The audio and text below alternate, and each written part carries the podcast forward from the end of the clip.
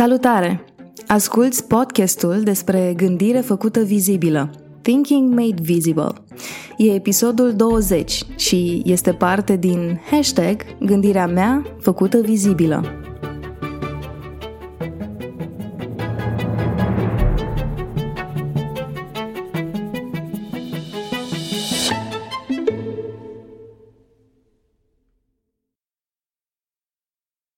Eu sunt Mădălina Vasiu, gazda podcastului, și a trebuit să scriu acest script mult mai devreme decât era în planul de content.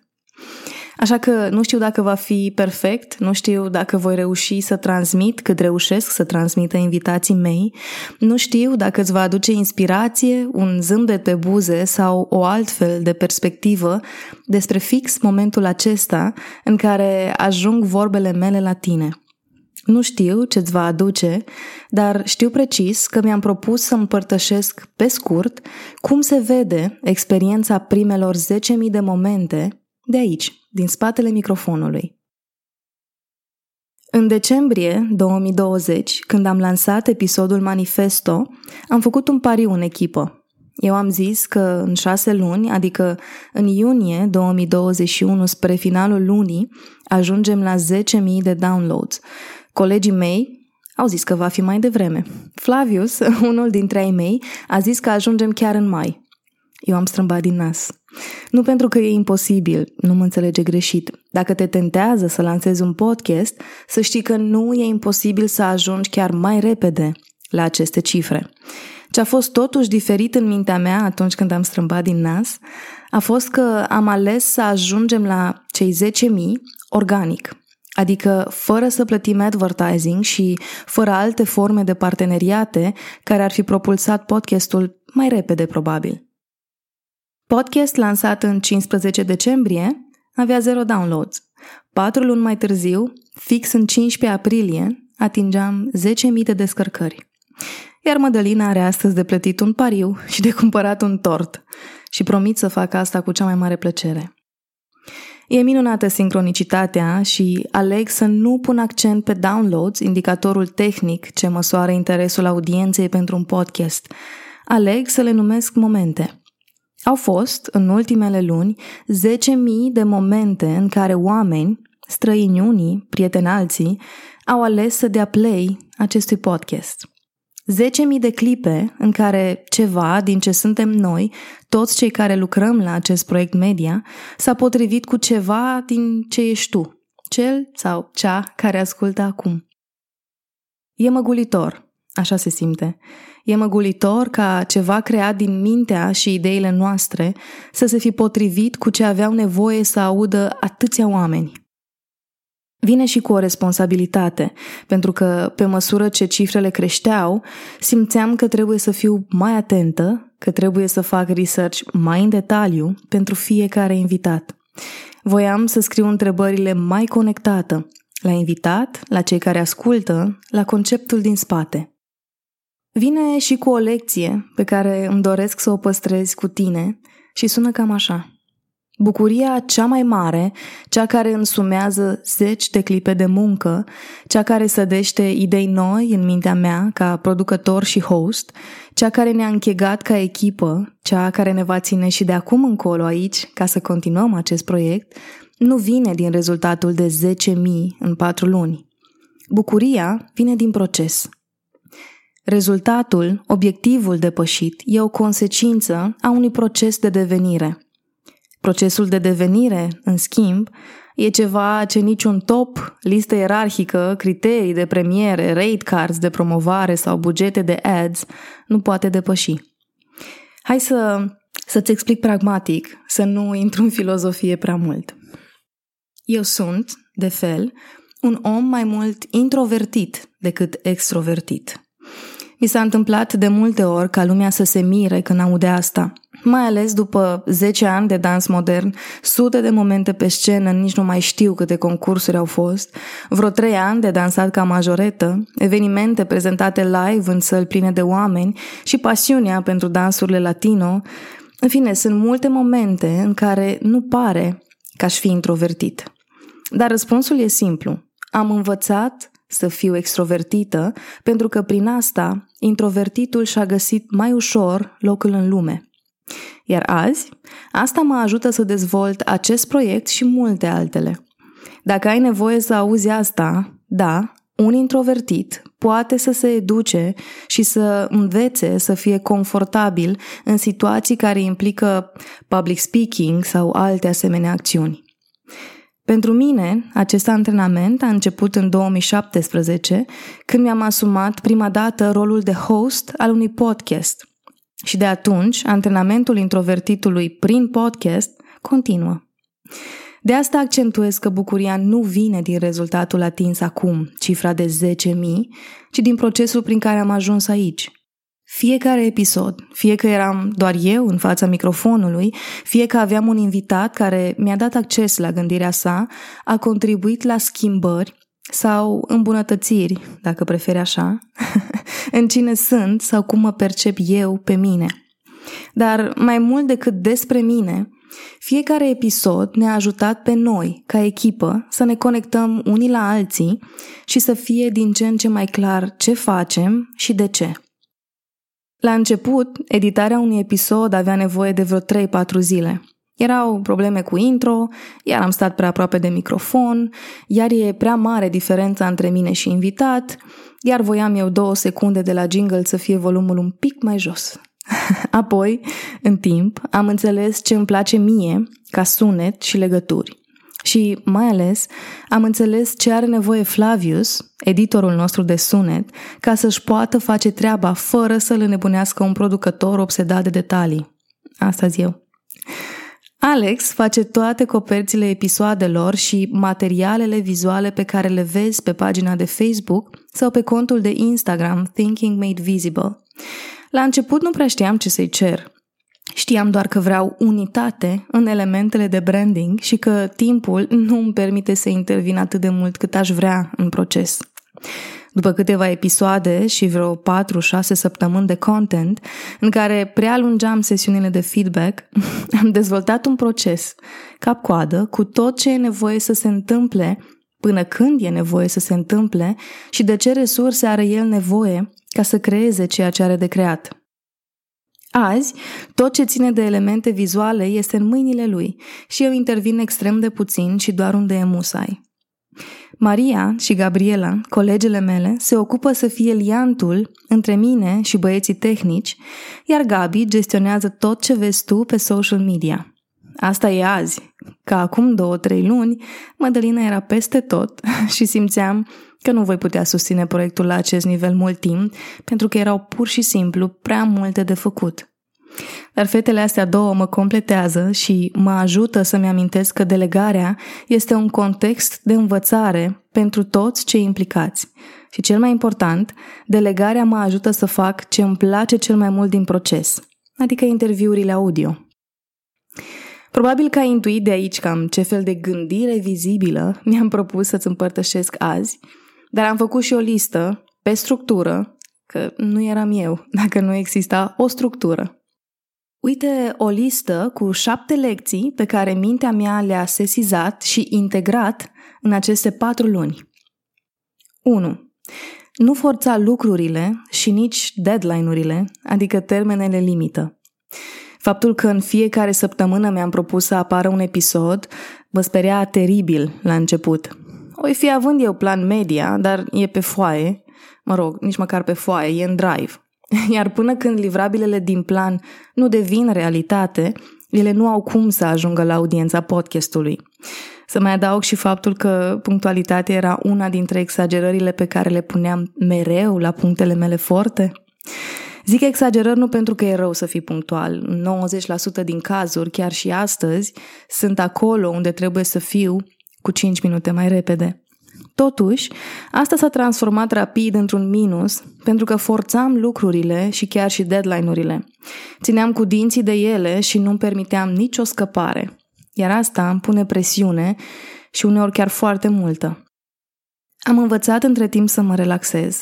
Am învățat că dacă nu reușesc să setez un interviu cu cineva, e pentru că nu e atunci momentul sau contextul. Că poate nu e subiectul potrivit sau poate pur și simplu nu e.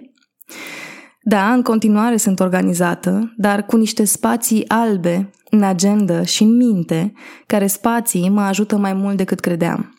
De asta, te încurajez să lași un pic frâiele legate de fixisme, oriunde s-ar vedea ele, cana aia care nu stă la locul ei, bluza roșie care tocmai azi e la spălat și tocmai azi voiai să o porți, colegul X care tocmai astăzi a trebuit să-și ia două ore de concediu înainte de predarea unui proiect foarte important. Lasă un pic din fixisme și o să-ți fie mai ușor. Al doilea lucru din lista mea sună cam așa. Fii pregătit sau pregătită în orice clipă să observi oportunități. Când mai lași un pic din fixisme și din cum trebuie să fie lucrurile, ca așa ai hotărât tu, ca așa ai vrea tu să fie, îți lași niște spații goale, exact cum îți spuneam mai devreme, care spații goale se vor umple cu ceva. E o lege universală asta. Cel mai important este să te asiguri că e în puterea ta ca acel ceva ce-ți umple spațiul, timpul sau gândurile să fie pe bune ceva ce-ți folosește. Și îți dau un exemplu. Nu mi-a ieșit să înregistrez episodul 20 cu cine era în media plan. Am sucit, am mutat, am înlocuit, am reprogramat, dar n-a fost să fie. Pentru că a fost să fie acest episod, cel de celebrare a celor 10.000 de downloads. Episod care era în planul media de când am lansat conceptul, evident, doar că era setat pe iunie spre final.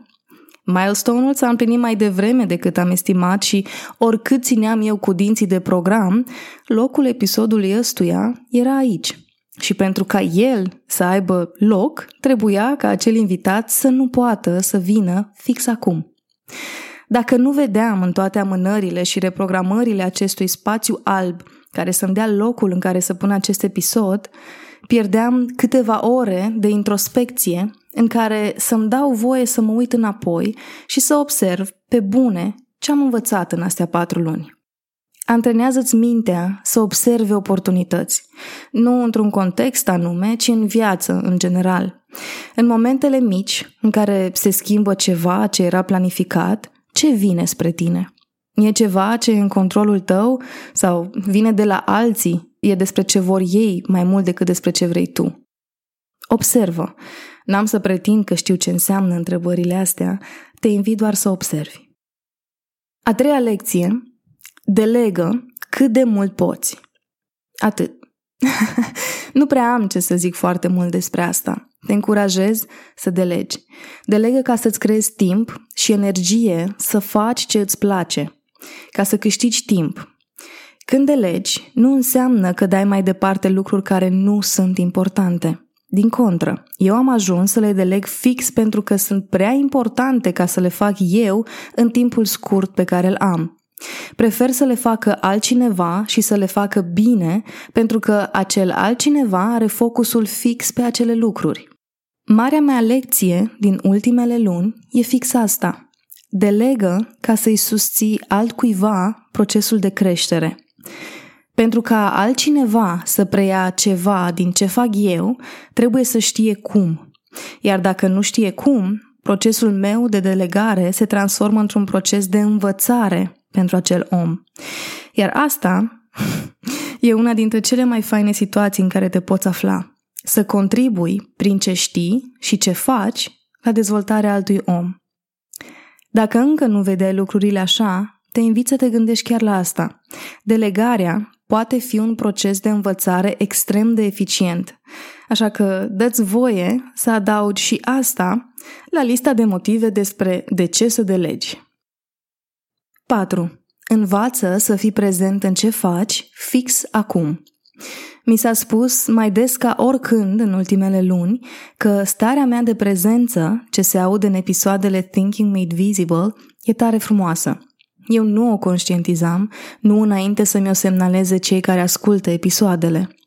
Dar apoi mi-am dat seama ce fac de sunt așa de prezentă și am zâmbit. Pentru că am observat că un context tehnic m-a obligat să fiu super prezentă și deși nu credeam, pare să că asta se simte dincolo de microfon. Hai să-ți explic. Orice sunet, vibrat de telefon, închis de ușă, pahar trântit prea tare pe masă, se aud în podcast. Flavius mi-a zis de la început să fiu mega atentă la detaliile astea. Așa că mereu când înregistrez, închid absolut tot. Sunete la calculator, telefonul e off complet, ușile sunt închise să nu se trântească vreuna fix în momente cheie din conversație. Mintea mea e setată în acel interval de timp fix pe ce fac, cu cine vorbesc și despre ce. Ca acum, totul e închis, e liniște completă în casă și nicio notificare, mail sau cerere de la clienți nu e mai importantă decât ceea ce fac acum. Înregistrez acest episod pentru tine. Am închis elementele care mă pot distrage și reușesc să fiu aici, acum. Iar asta e o lecție pe care îmi doream să o învăț, dar nu știam că aveam să o învăț în procesul de creare al unui podcast. Al cincelea lucru din lista mea sună cam așa. Flow-ul e minunat, dar nu alege să te bazezi doar pe el. Să fii în starea de flow, să curgi în starea de flow, să orice cu flow. Sună bine și are sens, dar e greu, într-o lume cu așa de multe contexte presetate, să fii mereu în flow sau măcar să-l observi. Pentru mine, fiecare episod din cele 20 a fost un cadru în care am mixat contextul presetat cu flow-ul. Am mereu research făcut înainte să încep. Am mereu o listă cu 20 de întrebări pentru fiecare invitat și am mereu o temă nucleu în jurul căreia construiesc dialogul. Ce mai am în plus este spațiul alb, în minte și în lista cu întrebări și asta e pe bune, în lista mea cu întrebări las câte un rând între fiecare întrebare ca să și văd spațiul alb și să fac loc flow-ului să curgă fix pe acolo. E un exercițiu ce mă ajută pentru că eu învăț și creez vizual. De cele mai multe ori până acum, cele mai faine completări venite din partea invitaților au venit fix pentru că am lăsat spațiu să împărtășească ei, organic, deși în lista mea întrebarea aceea era a cincea, iar ei au răspuns mai devreme la ea. Nu-i nimic. Las să curgă discuția. Mai las să curgă și când eu întreb ceva și invitații aleg să împărtășească și mai mult. Pentru că unele flow-uri le pot controla eu dar pe unele le las să se întâmple fix cum e menit și știu ele de ce apar fix atunci. Flow-ul și structurile nu se exclud, se completează. În relații, la muncă, în afaceri și în project management, în dans, um, în pictură, când scrii povești, combină starea de flow cu structura și așa te antrenezi să le ții pe ambele în echilibru. Al șaselea lucru de pe listă este despre oameni. Lasă-i pe oameni să te surprindă. E o bucurie pentru mine de fiecare dată când trăiesc un moment în care um, ce aveam eu în minte despre un om sau despre felul de a fi al unui om e contrazis de un detaliu și mai fain. De la sunetul vocii, la ticuri verbale, la faptul că invitații îmi spun înainte să înregistrăm ca au emoții ei, de la răspunsuri pe care credeam că le pot anticipa la formulări complet noi, de la povești despre care credeam că nu vom vorbi, la destăinuire a unor detalii intime, dincolo de ce aveam eu pus în listă. Lasă-i pe oameni să te surprindă și bucură-te când îți face plăcere felul lor spontan de a o face. E fain să trăiești asta și eu, cel puțin, mi-am propus să surprind oamenii plăcut ori de câte ori se sizesc am ocazia. Ultimul lucru din lista mea de azi, al șaptelea, o să te facă să zâmbești. Făți gândirea vizibilă. În fiecare zi, în mai multe contexte, acasă, în cuplu, la școală, la muncă. Făți gândirea vizibilă ca să observi cum preiau cei din jurul tău informația din mintea ta. Făți gândirea vizibilă ca să te antrenezi în comunicarea clară, Făți gândirea vizibilă ca să micșorezi aparentele prăpastii dintre felul tău de a exista și felul altora de a trăi. Făți gândirea vizibilă pentru că nu am cum să o văd. Mulțumim pentru primele 10.000 de momente. amintește te rog că fiecare subscribe în orice platformă asculți acum contează. Fiecare share al vreunui episod, al unui citat sau fragment audio pe Facebook sau Instagram contribuie la visul frumos ce e Thinking Made Visible. Fiecare review, chiar dacă nu-i de 5 stele, ne ajută să creștem. Știu că n-ai timp mereu să lași comentarii sau să marchezi steluțe, înțeleg asta și respect timpul fiecărui ascultător. De asta, mi-e și mai drag să văd reacții de orice fel la acest proiect. Caută cele 20 de episoade de până acum și bucură-te de orice perspective îți aduc în minte. Te încurajez să alegi să asculți episoadele celor pe care îi cunoști, dar mai ales pe cele care îi au ca invitați pe oameni despre care afli abia acum, aici. Podcastul Thinking Made Visible a fost creat fix pentru asta, să facă vizibilă gândirea unor oameni care fac lucruri faine în felul lor, indiferent de domeniu, sex, oraș, branding și altele. Continuăm cu alte cel puțin 10.000 de momente, în curând. Până atunci, fă gândirea vizibilă